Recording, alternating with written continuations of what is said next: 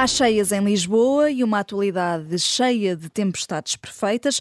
A operação da PJ com este nome fez detidos esta semana e tem que ver com um tema tão caro que sai mesmo, mesmo caro uh, ao nosso país, a corrupção. Hoje é o Dia Internacional contra a Corrupção e a jogada da semana, na segunda parte, uh, fica já aqui uh, prometida. Mas este é também o dia do último, será mesmo o último, capítulo da votação da lei da despenalização da eutanásia no Parlamento, que está a decorrer nesta altura.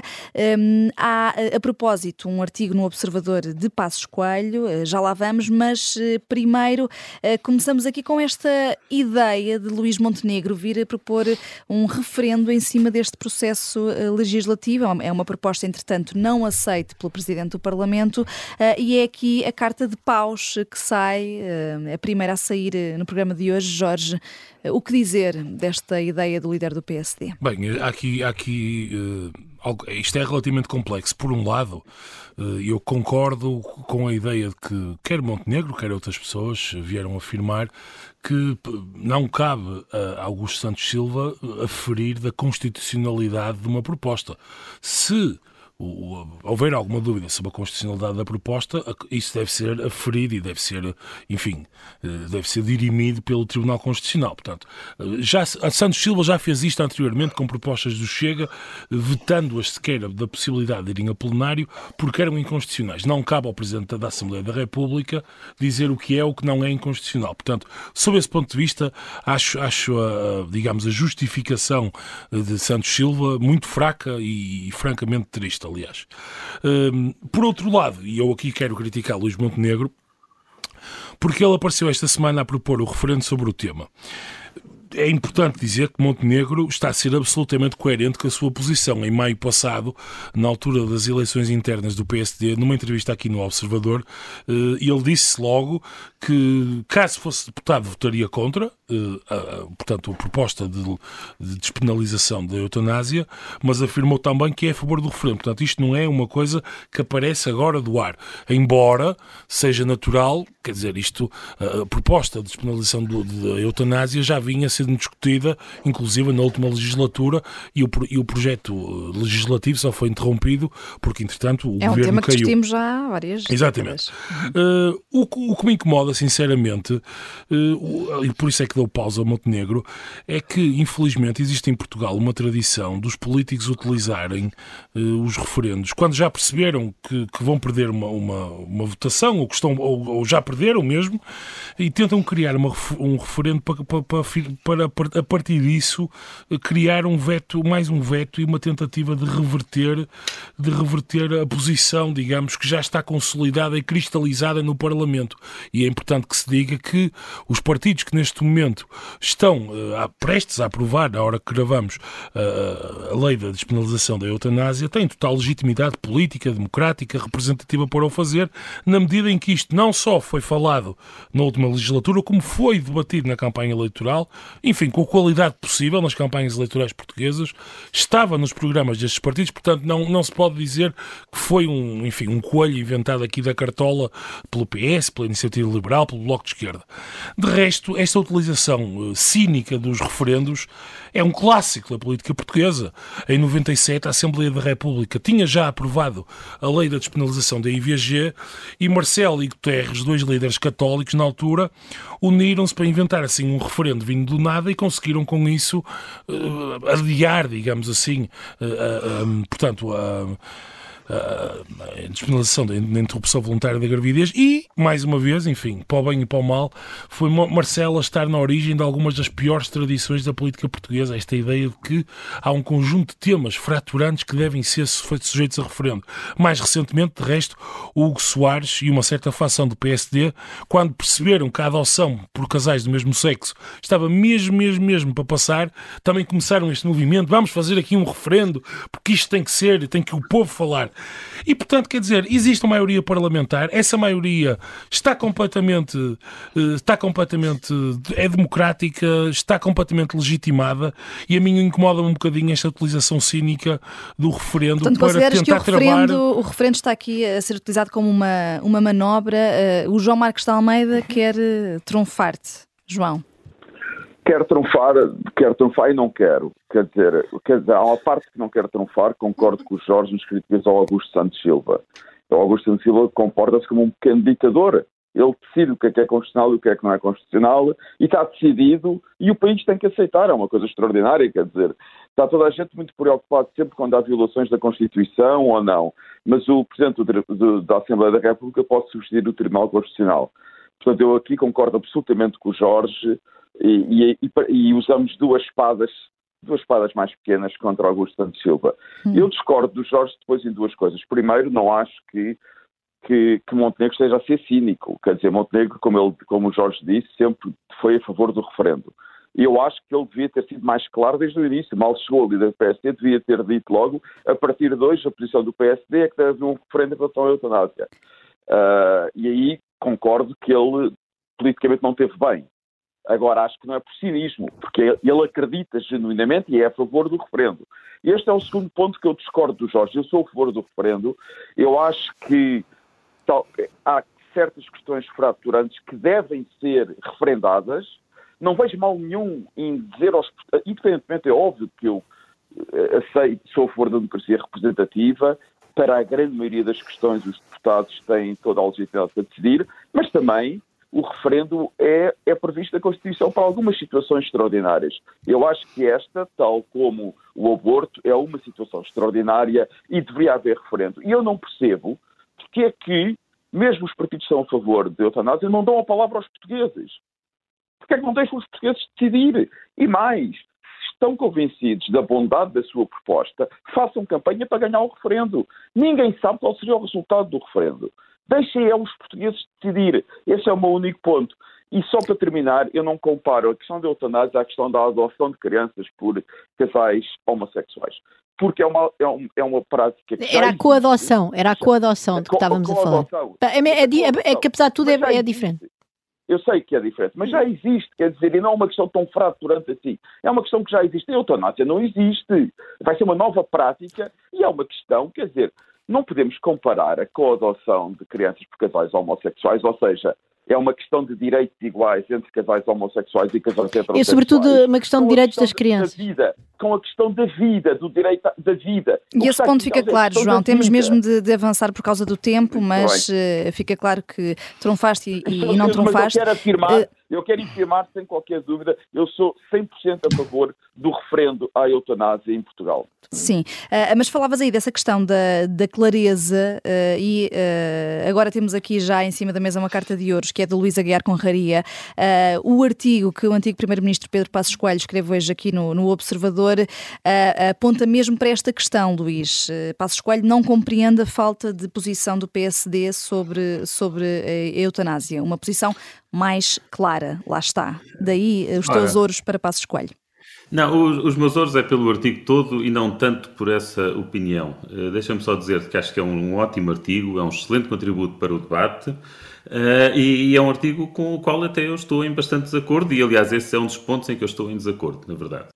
Portanto, é, é um artigo ponderado, muito fundamentado, às vezes chega a ser difícil de ler, um pouco difícil de ler, porque de facto as, as questões são complicadas e uma pessoa tem de ler segunda e terceira vez para, uh, para compreender o artigo.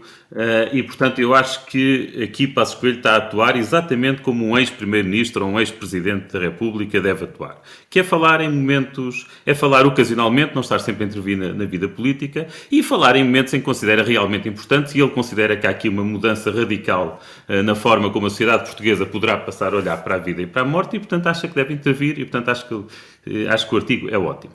Agora, com, em relação ao artigo, eu discordo em três pontos e, e queria falar do, dos três pontos. Em primeiro lugar, eh, que é mais ou menos óbvio, Passo Coelho é contra a eutanásia, claramente, enquanto que eu tendencialmente e com muitas dúvidas, mas à partida sou a favor da eutanásia e em evento referente provavelmente votarei sim. Provavelmente, não tenho certeza. Segundo ponto em que eu discordo dele, e era esse, a respondendo à tua pergunta diretamente a mim, eu não considero nada óbvio que seja de esperar uma tomada de posição do partido enquanto partido. Exceto no caso dos partidos de direita do CDS, antes, e do Chega agora, eh, porque são partidos que assumidamente ou, de forma hipócrita ou não, são assumidamente religiosos ou de inspiração cristã e, portanto, têm uma determinada concepção da vida, e à esquerda, no caso do PCP, onde há claramente uma submissão do indivíduo ao coletivo e, portanto, na ponderação entre o direito individual a não sofrer e a decidir como morrer e o direito da sociedade lidar com a forma como a sociedade lidar, lida com a morte e com a vida, o PCP dará um peso maior a esta última. Portanto, exceto nestes dois partidos, eu não vejo, não vejo que seja nada óbvio que os outros partidos tenham de ter uma posição definida. Não vejo. Quer dizer, um partido ser a favor ou mais a favor de, de coisas igualitaristas não tem nada a ver com ser a favor ou não da, da eutanásia. Um partido querer apoiar mais as empresas e a iniciativa individual e baixar os impostos não tem nada a ver com a eutanásia. Portanto, eu acho perfeitamente normal que dentro de partidos, com exceção dos partidos que eu referi, e eventualmente a iniciativa, a iniciativa liberal, se se quiser assumir como partido libertário, eh, que haja divergências de opinião profundas e que sejam transversais a todos os partidos. E nesse sentido não é de esperar que haja uh, que haja uma posição de, de, cada partido. Outro ponto que me incomodou na, no artigo, ou com, com, que eu discordo no artigo de, de Passos Coelho, é que ele revela, ele mostra-se contra o referendo, tudo bem, e diz que o PSD se deve comprometer já com a, com a, a posição de, no futuro, reverter a lei caso ela seja aprovada agora. Uhum. Bem, isto parece mesmo complicado.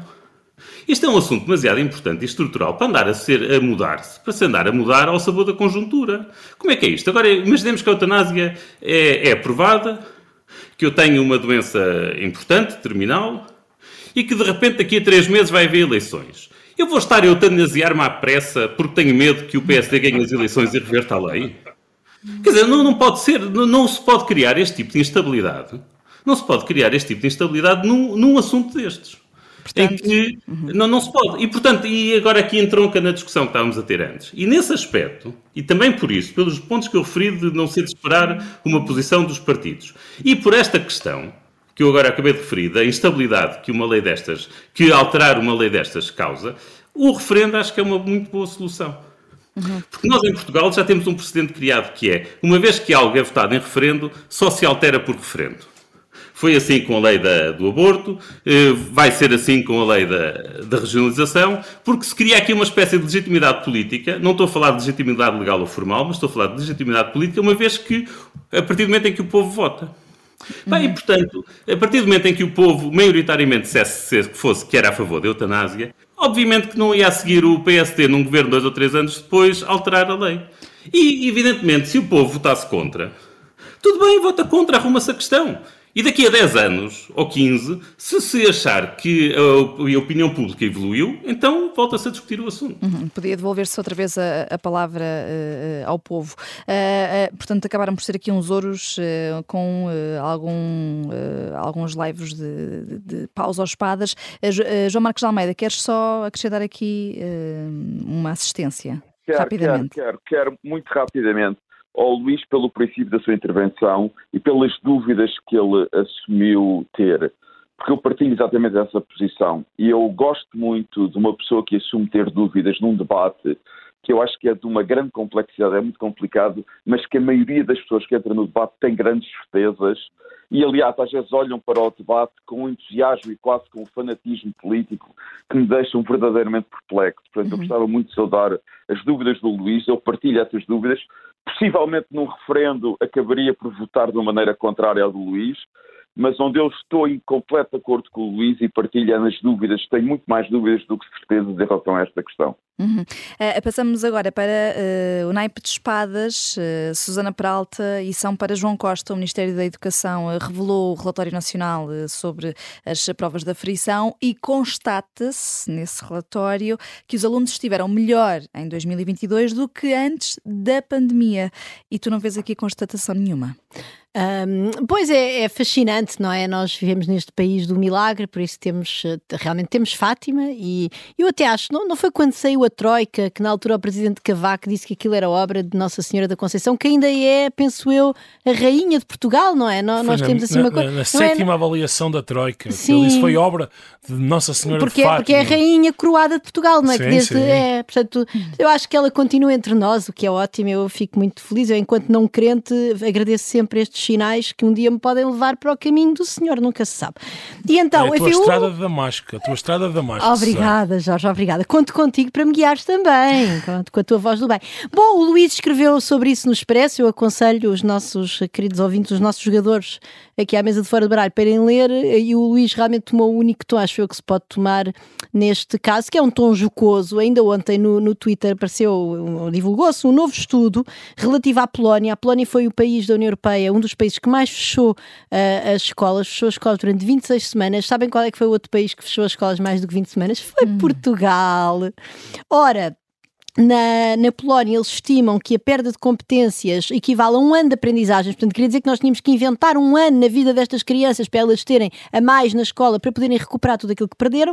E em Portugal, de facto, temos este milagre de que as crianças sabem mais em 2022 do que sabiam em 2019. Isto levanta uma série de questões relativamente, desde logo, à independência do IAV, porque isto é um Instituto de Avaliação Educativa que é independente do Ministério da Educação e que devia, obviamente, ter provas que fossem consistentes ao longo do tempo, que permitissem uma comparabilidade à vários especialistas da, da Economia e Educação que têm estado a assinalar esse problema das provas do IAD, depois tem aquela escala de avaliação do conseguiu, não conseguiu, conseguiu, mas que é uma das notas que as criancinhas podem ter nas provas de frição. Uh, e eu acho que, de uma certa maneira, se calhar nem devíamos dar uh, uh, copas. Já agora, no, no, na Suécia há um estudo recente que mostra que não houve perdas de aprendizagem. Suécia, que foi criticada por todo o mundo por não ter fechado, as escolas do ensino básico não encerraram na Suécia. Uhum. Um, e repara que em Portugal nós conseguimos mais do que isso, nós conseguimos que eles ganhassem. Portanto, isto de facto é maravilhoso.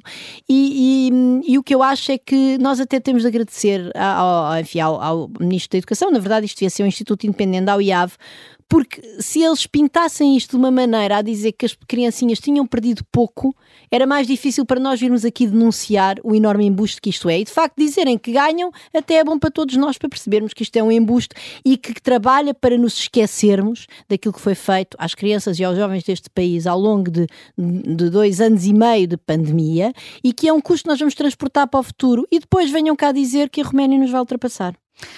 Cá está, Susana Peralta, uh, conseguiste condensar aqui uh, essas críticas todas uh, e o que consideras ser uma manipulação. faltam só, sobre o naipe de Copas, João Marcos de Almeida, muito rapidamente, são Copas para a Primeira-Ministra da Finlândia. Porquê? São, são. Mas eu antes só queria fazer muito, muito rapidamente um comentário ao que disse a Susana. Apenas neste sentido, eu acho que um dia valerá a pena refletir e talvez até fazermos um programa sobre o modo como a sociedade portuguesa, e, tal, e, também noutros países, mas Portugal que nos interessa, foi completamente manipulada durante o período do Covid. E será que valeu a pena ter feito tudo o que fez, ter fechado praticamente a sociedade durante quase dois anos por causa da pandemia do Covid? Eu acho que haverá um momento em que o país precisa fazer essa reflexão. 30 segundos para a Primeira-Ministra da Finlândia, João. A Primeira-Ministra da Finlândia. Eh, muito rápido. Uh, a primeira-ministra da Finlândia, como sabe, é uma social-democrata. Uh, esteve há pouco tempo nas notícias por causa de uma festa em que participou, que aliás foi absolutamente ridículo e absurdo, como se os meus ministros não pudessem participar em festas. Mas eu dou-lhe copas porque ela foi de uma coragem, de uma clareza absolutas há cerca de quatro ou cinco dias quando disse sobre a guerra da Rússia dois pontos muito claros que eu gostaria muito de ouvir outros líderes como Macron e Scholz dizerem. Ela disse o seguinte: nós temos que fazer tudo para ajudar a Ucrânia a derrotar a Rússia, e em segundo lugar disse. O problema nunca acabará enquanto Putin for presidente da Rússia. Esse é o verdadeiro problema, é a natureza do regime da Rússia. E em questões fundamentais como a guerra e a paz, como o autoritarismo, a ditadura e a democracia, ter líderes políticos e democracias que são absolutamente claros, que dizem absolutamente o que deve ser dito às suas populações, é de elogiar, e daí as minhas copas para Sim. a Primeira-Ministra da uhum. Finlândia. E também já disse que a União Europeia não é suficientemente forte para fazer frente à Rússia uh, sozinha. Sim, Terminamos aqui mas, essa... Oh, Vanessa, uhum. Isso é óbvio, eles pediram para aderir à NATO quando começou a guerra. É o maior exemplo que a Finlândia acha que ser membro da União Europeia não era suficiente para garantir a sua segurança. Uhum. Uh, vamos viajar da Finlândia para Portugal na segunda parte. Vamos falar de corrupção. Até já.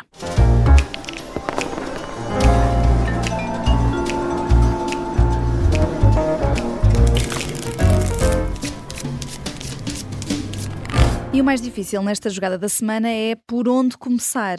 Estamos sempre a ouvir falar de corrupção neste país. Hoje é o Dia Internacional de Luta contra a Corrupção e a fita do tempo uh, faz-nos recuar apenas a a esta semana, ora pois, à boa maneira portuguesa, eh, tivemos mais uma operação da PJ a deter altos quadros, desta vez da defesa. E porquê? Adivinhem lá por suspeitas de corrupção. Eh, o caso remonta ao tempo em que João Gomes Cravinho, atual Ministro dos Negócios Estrangeiros, era o detentor da pasta da defesa eh, e ele que manteve, embora noutras funções, o alegado responsável pela derrapagem das obras do Hospital Militar de Belém. Eh, Cravinho recusa, entretanto, responsabilidades, mas, Susana Peralta, tu vês aqui várias explicações por dar, digamos assim. Muitas explicações por dar, não é? Porque ele eh, quer dizer, havia um relatório da Inspeção Geral da Defesa. Uh, que uh, aparentemente não eram, não eram boas, não, não, não, trazia boas notícias, vamos dizer, para o comportamento deste funcionário. E o que é que Cravinho faz? Uh, promove, não o promove, mas transfere-o para outro organismo público, também no âmbito da defesa, mas podia ser noutro âmbito qualquer. Então, uma pessoa que acabou de mostrar que é capaz de, uh, de uh, não respeitar a lei da contratação pública, fazendo ajustes diretos em montantes que não estão uh, abrangidos pelo limite máximo possível para ajustes diretos, que multiplica por 4 o preço das obras no, no Hospital Não foi uma Militar. derrapagem pequenina. Não foi uma derrapagem pequenina, foram de foi 750 mil euros para 3,2 uh, milhões. E, e, depois é promovido, que é, ou, é, ou, é, ou é transferido de maneira horizontal, vamos dizer, para outro cargo dirigente. Quer dizer, mas isto lembra alguém? Uh, não é faz lembrar um bocadinho a história de, peço desculpa trazer aqui o assunto, mas faz, faz bastante lembrar a história dos abusos na igreja, que é em vez de se pegar nas pessoas que prevaricam e tirá-las da, da instituição, muda-se de sítio para eles irem prevaricar para outro sítio. E depois há também as declarações de, de, de Cravinho no, no Parlamento, uh, quando ele diz que, que um, quer dizer que no fundo é, não é bem a mesma coisa gastar mal o dinheiro para uh, fazer uma obra que fica mais cara do que aquilo que estava previsto, do que gastar mal o dinheiro para fazer obras que não existem, que agora estão na moda, porque tivemos o Centro de Exposições de Miguel Alves em Caminha e soubemos ontem que temos um, em Penamacor também um contrato público para uma obra que nunca foi feita. E de facto, e de facto então Cravinho serve-se deste subterfúgio para dizer que, que não é a mesma coisa. É a mesma coisa.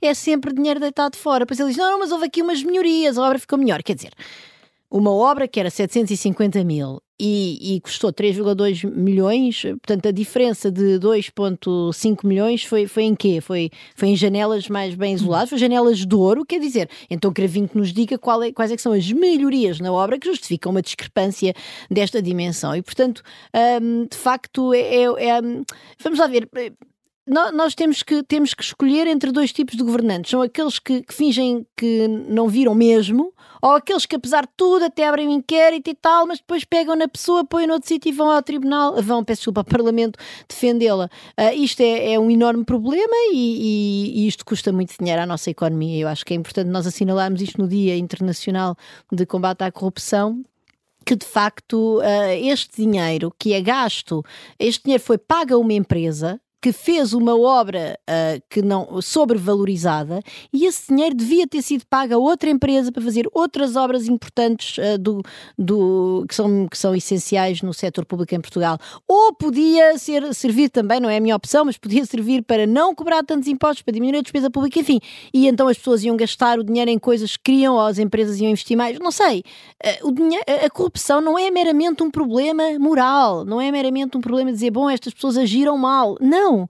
Essas pessoas estão a desviar recursos da economia que deviam estar a ser usados em, uh, em utilizações mais produtivas e que geravam mais valor para todos nós, para utilizações que não são as certas e, portanto, estão, estão a destruir valor. E isso é, é fundamental e eu acho que era importante neste dia nós lembrarmos que nós, que eu chamei hoje no meu artigo do público, um lastro, não é? No sentido mesmo de lastrar. Eu fui buscar o exemplo do, do filme C'est arrivé près de chez vous, em que ele enchia os, os cadáveres de calhaus para os enterrar, para, para os afundar no rio. Porque é isso mesmo, quer dizer, a corrupção é isso, é um peso morto que, ente, que, que, que afunda a nossa economia. E era importante que nós começássemos a fazer alguma coisa por isso. Uhum. Uh, uh, já que falámos e começámos aqui uh, por falar deste caso da tempestade perfeita e de João Gomes Cravinho, a Luísa Guiar Conraria, João Cravinho, o outro, o pai, foi a primeira pessoa que viste empenhada no combate à corrupção, mas acabou por te desiludir também. É, isto é interessante, não é? Porque começaste pelo fim, que, foi, que, é, que envolve João Cravinho, e agora, se, voltar, se formos ao início, também é João Cravinho. Uh, só que neste caso, pai, aliás, isto só de si é interessante, a, a, a quantidade de vezes que nós vemos os apelidos na política portuguesa a repetirem-se, já de si é sintoma de. Uh, de, de, um certo ambiente, sim, de um certo ambiente pantanoso. Uh, mas eu, eu, eu, fiquei sempre muito chocado com, com o João Cravinho, pai, quando, pela forma como em 2006 Sócrates governava há um ano, como em 2006 João Cravinho assume uh, a liderança de, de querer propor um pacote anticorrupção. Portanto, pela primeira vez temos um político que seriamente tem noção de que a corrupção é um problema em Portugal e propõe um pacote para o combater. Portanto, uh, ótimo, fantástico. E olhando agora para trás, em retrospectiva, sabendo que foi no tempo dos governos de Sócrates, ainda mais, mais valente é.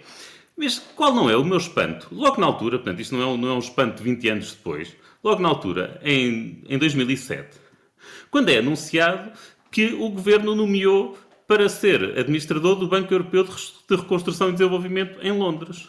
O que, obviamente, obrigava a que ele prescindisse, a que ele renunciasse ao seu cargo de deputado em Portugal.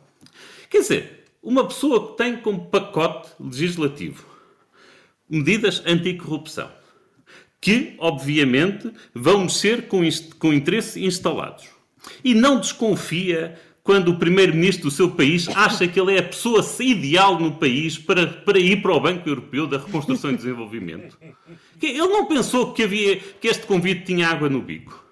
Não pensou que, que Costa estava a fazer isto de propósito para precisamente ele deixar o, o pacote anticorrupção de, de lado. Ah, é claro que eu não, eu não, posso aqui eh, dizer que Sócrates fez isto de propósito e que Cravinho aceitou sabendo disto. Porque isto seria estar a acusá-lo diretamente de corrupção e estava aqui sujeito já a um processo por difamação. Mas quer dizer, no mínimo, permitam-me que diga que uh, permitam-me que diga que que se um sistema de anticorrupção não pode ficar dependente do voluntarismo de uma ou duas pessoas, evidentemente, um sistema não pode funcionar, não pode depender da boa vontade de uma ou duas pessoas, mas quando se começa, o início, de facto, depende desse voluntarismo, porque já existe um sistema instalado, um ambiente instalado, e para romper esse sistema é necessário voluntarismo de quem lá está. Uhum. Uh, que, que, e pronto, e no mínimo, deixem-me dizer que João Cravinho Pai não esteve à altura quando aceitou uh, ir para, para Londres. Uh, e pronto, claro que na altura deu entrevistas a dizer, uh, tenho aqui uma citação ótima dele, que é dizer, quero deixar bem claro que não sairei do Parlamento sem deixar definido na íntegra o pacote anticorrupção imprescindível para o desenvolvimento do país.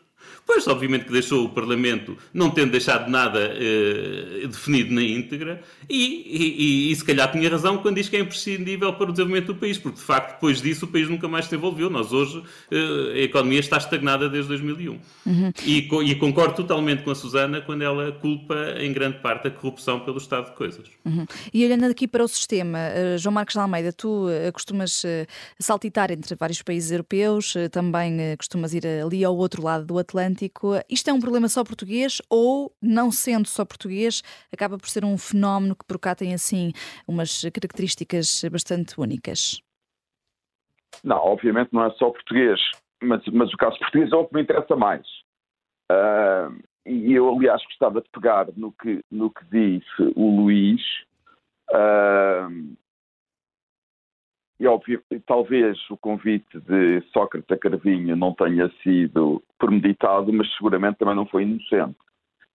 Uh, e, e, e, eu queria fazer esta reflexão uh, sobre, sobre a, a corrupção em Portugal, porque eu concordo que a corrupção é um dos problemas mais graves, não só para o desenvolvimento económico de Portugal, mas para a própria qualidade da democracia portuguesa, que é um ponto muito importante. Hum.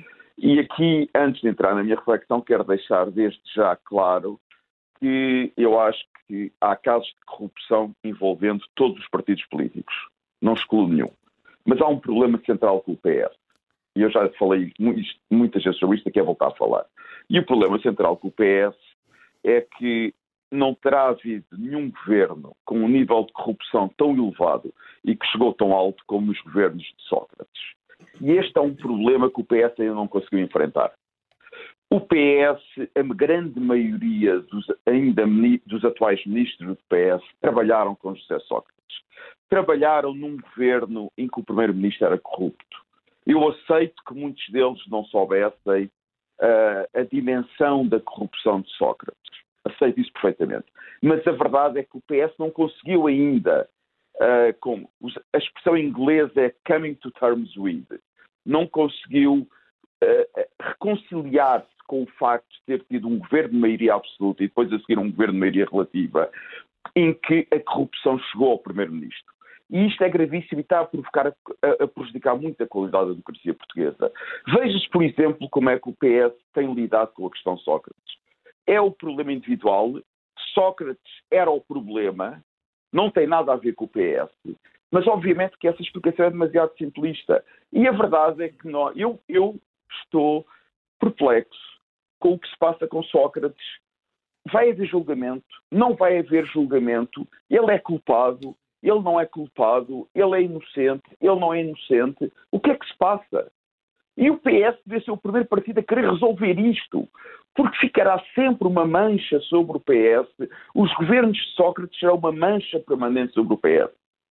E a maneira como o PS lida com isso, procurando esconder e varrer para debaixo do tapete essa questão, não é a melhor questão. Porque não foi só Sócrates.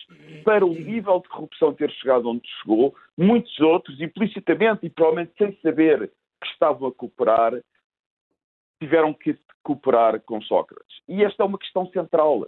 É a questão central da corrupção política em Portugal. Tens e eu aqui... tenho imensa pena uhum. que esteja tudo parado, que nada avance, que, que... E eu digo Sócrates e também falaria de Ricardo Salgado. Ricardo Salgado foi talvez o maior caso de corrupção do sistema financeiro e do sistema privado em Portugal. E, aliás, a aliança entre os dois, a relação entre os dois, tudo isto nós sabemos muito pouco e devíamos saber muito mais. E cada vez que alguém tenta falar sobre isso, há imediatamente uma, um ataque cerrado uh, sobre quem procura falar sobre estas questões.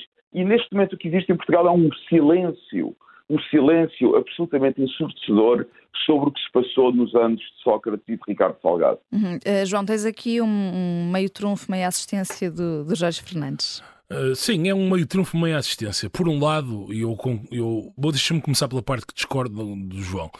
Bem, o que acontece, na verdade, nós falamos aqui do PS e o PS é sem dúvida o partido que está mais envolvido na, em casos de corrupção nos últimos anos, e, mas isso também deriva do facto de estar há tanto tempo no poder. Eu não, não, não tenho nenhuma informação, nada, nada me aponta que para, para, para um comportamento diferente do PSD ou de outro partido português se estivesse há tantos anos no poder em Portugal e tivesse ganho tantos vícios como o PS ganhou ao longo destes anos. Isto é parte na, da qual eu discordo do João, isto é, esta, esta esta pura, este puro enfoque no Partido Socialista. Por outro lado, a parte em que eu concordo absolutamente com o João é esta a capacidade que na sociedade portuguesa tem existido, e não é só em relação a Sócrates, a Salgado é a mesma coisa, Armando Vara, etc. Todos estes fenómenos funcionam em rede. A capacidade que houve de isolar estas pessoas, tratando-os como uns párias sociais, é impossível, é impossível que ninguém, ninguém sabia o que o José Sócrates estava a fazer, ninguém sabia o que Salgado fazia, ninguém sabia o que Vara fazia, ninguém sabia o que aquele senhor que até já morreu do BPN fazia, o Oliveira, Oliveira e Costa. Costa. Quer dizer, havia, há, sempre, quer dizer, é impossível corrupção a este nível funcionar de uma maneira isolada, não é uma pessoa que faz aquilo. E, Isso portanto, quer dizer que a corrupção compensa e acaba por ser aqui aliciente. Pois, isso, e, e saltamos já aqui, saltamos já aqui para, para para, para, para, a minha para a parte em que, eu ia, em que eu ia falar sobre isto. Esta semana saiu um estudo patrocinado pela Fundação Francisco Manuel dos Santos, que foi feito pelo Luís de Souza e pela Susana Coroado, e eu aproveito aqui para afirmar o meu conflito de interesses, porque sou amigo de ambos, portanto aqui não há quaisquer... A minha corrupção aqui é completamente assumida, e o estudo tem uma coisa muito interessante, tem duas conclusões que, na minha opinião, são muito interessantes, que é, por um lado, uh, o estudo mostra empiricamente que os cidadãos têm uma, umas expectativas muito diferentes dos políticos relativamente ao, ao standing standard, digamos assim, daquilo que pode ser considerado corrupção. Isto é, uh, os cidadãos têm um grau de exigência muito mais elevado que os, os políticos. Isto leva ao segundo ponto também do, do estudo, que é o seguinte. Os políticos em Portugal nos últimos 20, 30 anos, e quem não se lembra da mítica frase de, de, de, de Pina Moura sobre a Constituição ser o, o último entrave à, à, à, corrupção ou à ética, a ética, a corrupção é, a, a, Constituição é a ética da República, era uma coisa assim. Uh, e portanto, o, o, estudo mostra que os cidadãos eh, penalizam socialmente um conjunto de comportamentos que, apesar de serem, do ponto de vista estritamente legal, completamente inócuos, portanto não constituem crime, mas são comportamentos que, se, que não são eh, eticamente, são, que serão eticamente reprováveis. E isto volta-me a trazer ao ponto, ao ponto que o João estava a trazer, e aí eu acho que é, um, que é uma coisa que se agravou muito em Portugal nos últimos 30 anos, durante estes anos PS, que é a ideia, e que António Costa faz exatamente igual, uh, que é a ideia de que há uma distinção entre a política e a justiça, e tem que haver, Uh, a separação de poderes é uma, é, um, é, um, é uma quer dizer, é um, um baluarte e é completamente central no, na, na democracia. No entanto, em todos os casos, não basta apenas retirar conclusões jurídicas e conclusões penais, eventualmente. Temos que retirar conclusões políticas. Infelizmente, desde os tempos Sócrates, o, o, que tem acontecido em Portugal é o seguinte: é há, e o que os políticos fazem muitas vezes é: bem, há, eh, há matéria penal, há matéria jurídica, eh, então os tribunais decidem isso, mas politicamente nós só, só tiramos quaisquer conclusões políticas se, caso haja uma conclusão uh, na justiça. E como Jorge, a justiça os, é. Os ases deste fora do baralho, todos eles querem, querem uh, vamos falar, portanto, uh, vamos começar só pela resposta do João, já agora, porque foi. Muito rápido, Sim. Vanessa, só em relação ao Jorge. Há uma diferença absoluta entre o PSD e o PS, e eu disse que acho que todos os partidos podem perfeitamente ter membros que são corruptos e envolvidos em casos de corrupção, mas há uma grande diferença. Nenhum primeiro-ministro do PSD teve o comportamento de Sócrates, e essa é uma diferença absolutamente vital. O PS Isso é verdade. Nenhum se comportou como Sócrates, e, e, tal como nenhum outro primeiro-ministro do PS se comportou como Sócrates. Mas Sócrates era líder do PS, e isso é uma mancha sobre o PS, lamento dizê-lo, e o PS sabe muito bem, António Costa sabe isso muito bem. Posso falar eu agora? Não, eu, eu concordo com, dizer, que, o, que o Sócrates é uma mancha no PS, no país e, e em tudo isso não, não vou disputar de maneira nenhuma, mas eu, eu, eu não gosto muito desta ideia de que a corrupção em Portugal é um problema de pessoas. Ah, é o, ah, é o Sócrates, ah, é o, o, o o Ricardo Salgado, que, claro que é, são essas pessoas, uh, mas não é só. Foi. Não, mas não, é, não é, mas é o problema de instituições. Quer dizer, essas pessoas andam por aí, de certeza que também azar no PSD. É, é. Nunca, tive, nunca tivemos, foi o azar de nenhum deles chegar a primeiro-ministro no PSD. Portanto, se nós tivéssemos instituições que nos protegessem desse tipo de comportamentos ilícitos e depois que punissem esses uh, comportamentos e que depois fossem recuperar os ativos, não é? Porque essas pessoas continuam a viver grandes vidas à conta do dinheiro que não é deles, uh, estávamos protegidos. Portanto, eu acho que eh, eu não estou a disputar de maneira nenhuma que essas pessoas são verdadeiras nódoas na história da nossa democracia, de maneira nenhuma. Portanto, isso subscrevo completamente. Nós precisamos é de instituições, e a esse propósito eu gostava de, uh, de citar aqui o, o, a, portanto, o GREC, que é o Grupo dos Estados contra a Corrupção, é um, um organismo que, que, no fundo, multina, uh, intergovernamental, peço desculpa, que faz recomendações e avaliações periódicas acerca do estado do combate à corrupção, do ponto ponto de vista, lá está, do desenho institucional e legislativo, que é aquilo que a mim me importa mais, uh, neste caso, e a última, portanto, a, último, a última ronda de recomendações data de 2015. E eu estou aqui agora a citar os diferentes relatórios para Portugal. O primeiro relatório de acompanhamento data de 2018, diz que Portugal tinha implementado uma das 15 recomendações. Uma das 15. As recomendações têm a ver com gestão de conflitos de interesses de, uh, no, no, judicial, no, no legislativo, uh, a ver com regras claras, por exemplo, de códigos de conduta também do executivo. Enfim, uh, isso, é, isso é público, é informação pública, é só ir buscar os relatórios da Greco. Depois, há relatórios intermédios em junho de 2019 e em, e em 2019 e depois em 2021, e ambos dizem que, portanto, continuam a dizer que Portugal é globalmente insatisfatório porque tinha, já estava com com três medidas em 15, três em 15, e estamos já aqui em 2021, portanto, seis anos depois do. Progressos do, do, muito lentos. E agora, em 2022, vêm dizer que há 10 que foram implementadas, portanto, três já estavam implementadas, 10 parcialmente e duas continuam a ser implementadas de tudo, portanto, de todo. Portanto, estamos há sete anos com uma lista de recomendações que são 15, não são assim tantas e não conseguimos implementá-las. E este é que é o problema da corrupção em Portugal. Vai muito para além das pessoas. Uh, Luís, uh, querias uh, trunfar, acho que não é a Susana, mas sim uh, aquilo que o Jorge estava a dizer. Recuamos um bocadinho. Bem, nesse caso trunfo o Jorge e o João também. Uh, e penso que tem pouco tempo, não é? Quanto tempo é que eu tenho? Tens um minuto. Ok, então vou ser muito rápido e acho que para fazer os meus pontos basta dizer nomes. Portanto, o, o Jorge falou, eu não li o estudo, mas, mas o Jorge falou na, de que, que deu a entender que os portugueses estariam, estariam um bocadinho mais intolerantes que os políticos em relação à corrupção e que isso esperariam mais do que, os, eh, do que aquilo que os políticos eh, pensam que, que devem dar. Eu, eu gosto só de ler, eu, eu, não, eu, não, eu não tenho essa visão dos portugueses e cito apenas o nome, Isaltino Moraes. Uh, o Isaltino Moraes, os portugueses sabiam muito bem em quem Bem, estavam a votar e elegeram. Mas o E Isaltino já tinha, já tinha pago a pena dele, então. Já, já tinha, sim, senhora. Já, já tinha, sim, senhora. Já, E já a pagou função de pena dele. reabilitação? Oh, Jorge, oh, Jorge, tem um minuto, pá. Uh, portanto, tinha a pena dele e, o, e, o- e voltou e foi, e foi eleito e reeleito e agora volta, voltou a haver novas buscas. Eu até, à vontade de dizer, se os novos crimes de que ele eventualmente seja acusado se envolverem apenas o município de Oeiras, eu acho que ele deve ser considerado inocente, porque as pessoas que votaram nele sabiam o que ele ia lá fazer. Pronto. Uh, depois, em relação ao- ao- ao João... uh, Mas, ó Luís, eu- o Isaltino foi expulso do PSD pelo, foi expulso pelo, do PSD, pelo PSD, como Sim, sabes. sim, mas é interessante, tem havido muitas pressões para que ele voltasse desta, desta última vez a ser candidato pelo PSD e felizmente não cederam às pressões e, e muito bem. Mas Eh, partilho mas houve muitas pressões dentro do PSD, mas houve muitas, mas houve muitas pressões dentro do PSD para que ele fosse candidato pelo PSD destas últimas eleições. Eu acho que vale a pena realçar isto. Os líderes estiveram à altura, os líderes do PSD, mas as bases e grande parte do PSD queria, eh, queria Isaltino Moraes como seu candidato. Eu acho que vale a pena realçar isto. E isto entronca na outra questão que é se isto é um problema, se isto é um problema do PS ou não. Eu concordo muito mais com a Susana que isto é um problema de rede. Claro que há casos individuais e o caso do Sócrates é absolutamente extraordinário, mas eu acho que isto é mesmo consequência de estar muito tempo o PS no, no governo.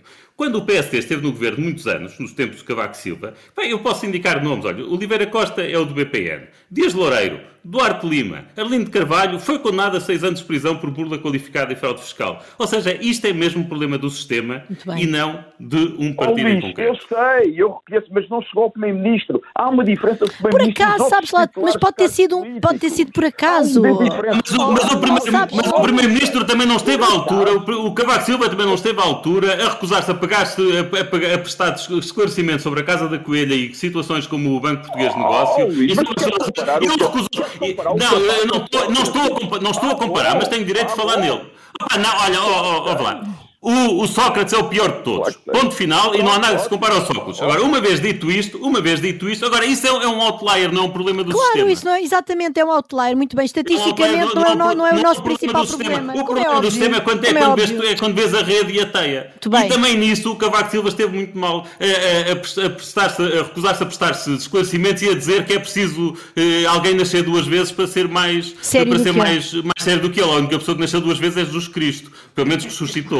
Que saiba, e, portanto, que saiba. é- que saiba, não é? Que saiba. E, portanto, Consta. e, portanto, é- é- ele está-se a comparar a Jesus Cristo e dizer que só Jesus Cristo é que é mais sério do que ele. É pá, teve muito mal Luís, e, Luís, contribuiu, e contribuiu para a teia em que vivemos. Claro que contribuiu. Não há, não há mais tempo, não- eh, estamos- vamos terminar com um tom crispado, eh, a mas prometemos que na próxima semana, na sexta-feira, eh, não vai ser assim, até porque temos uma comemoração marcada, um ano de fora do baralho, que já, já está feito, mas nós vamos fazer a, a festa. Vai ser um fartote. Até lá.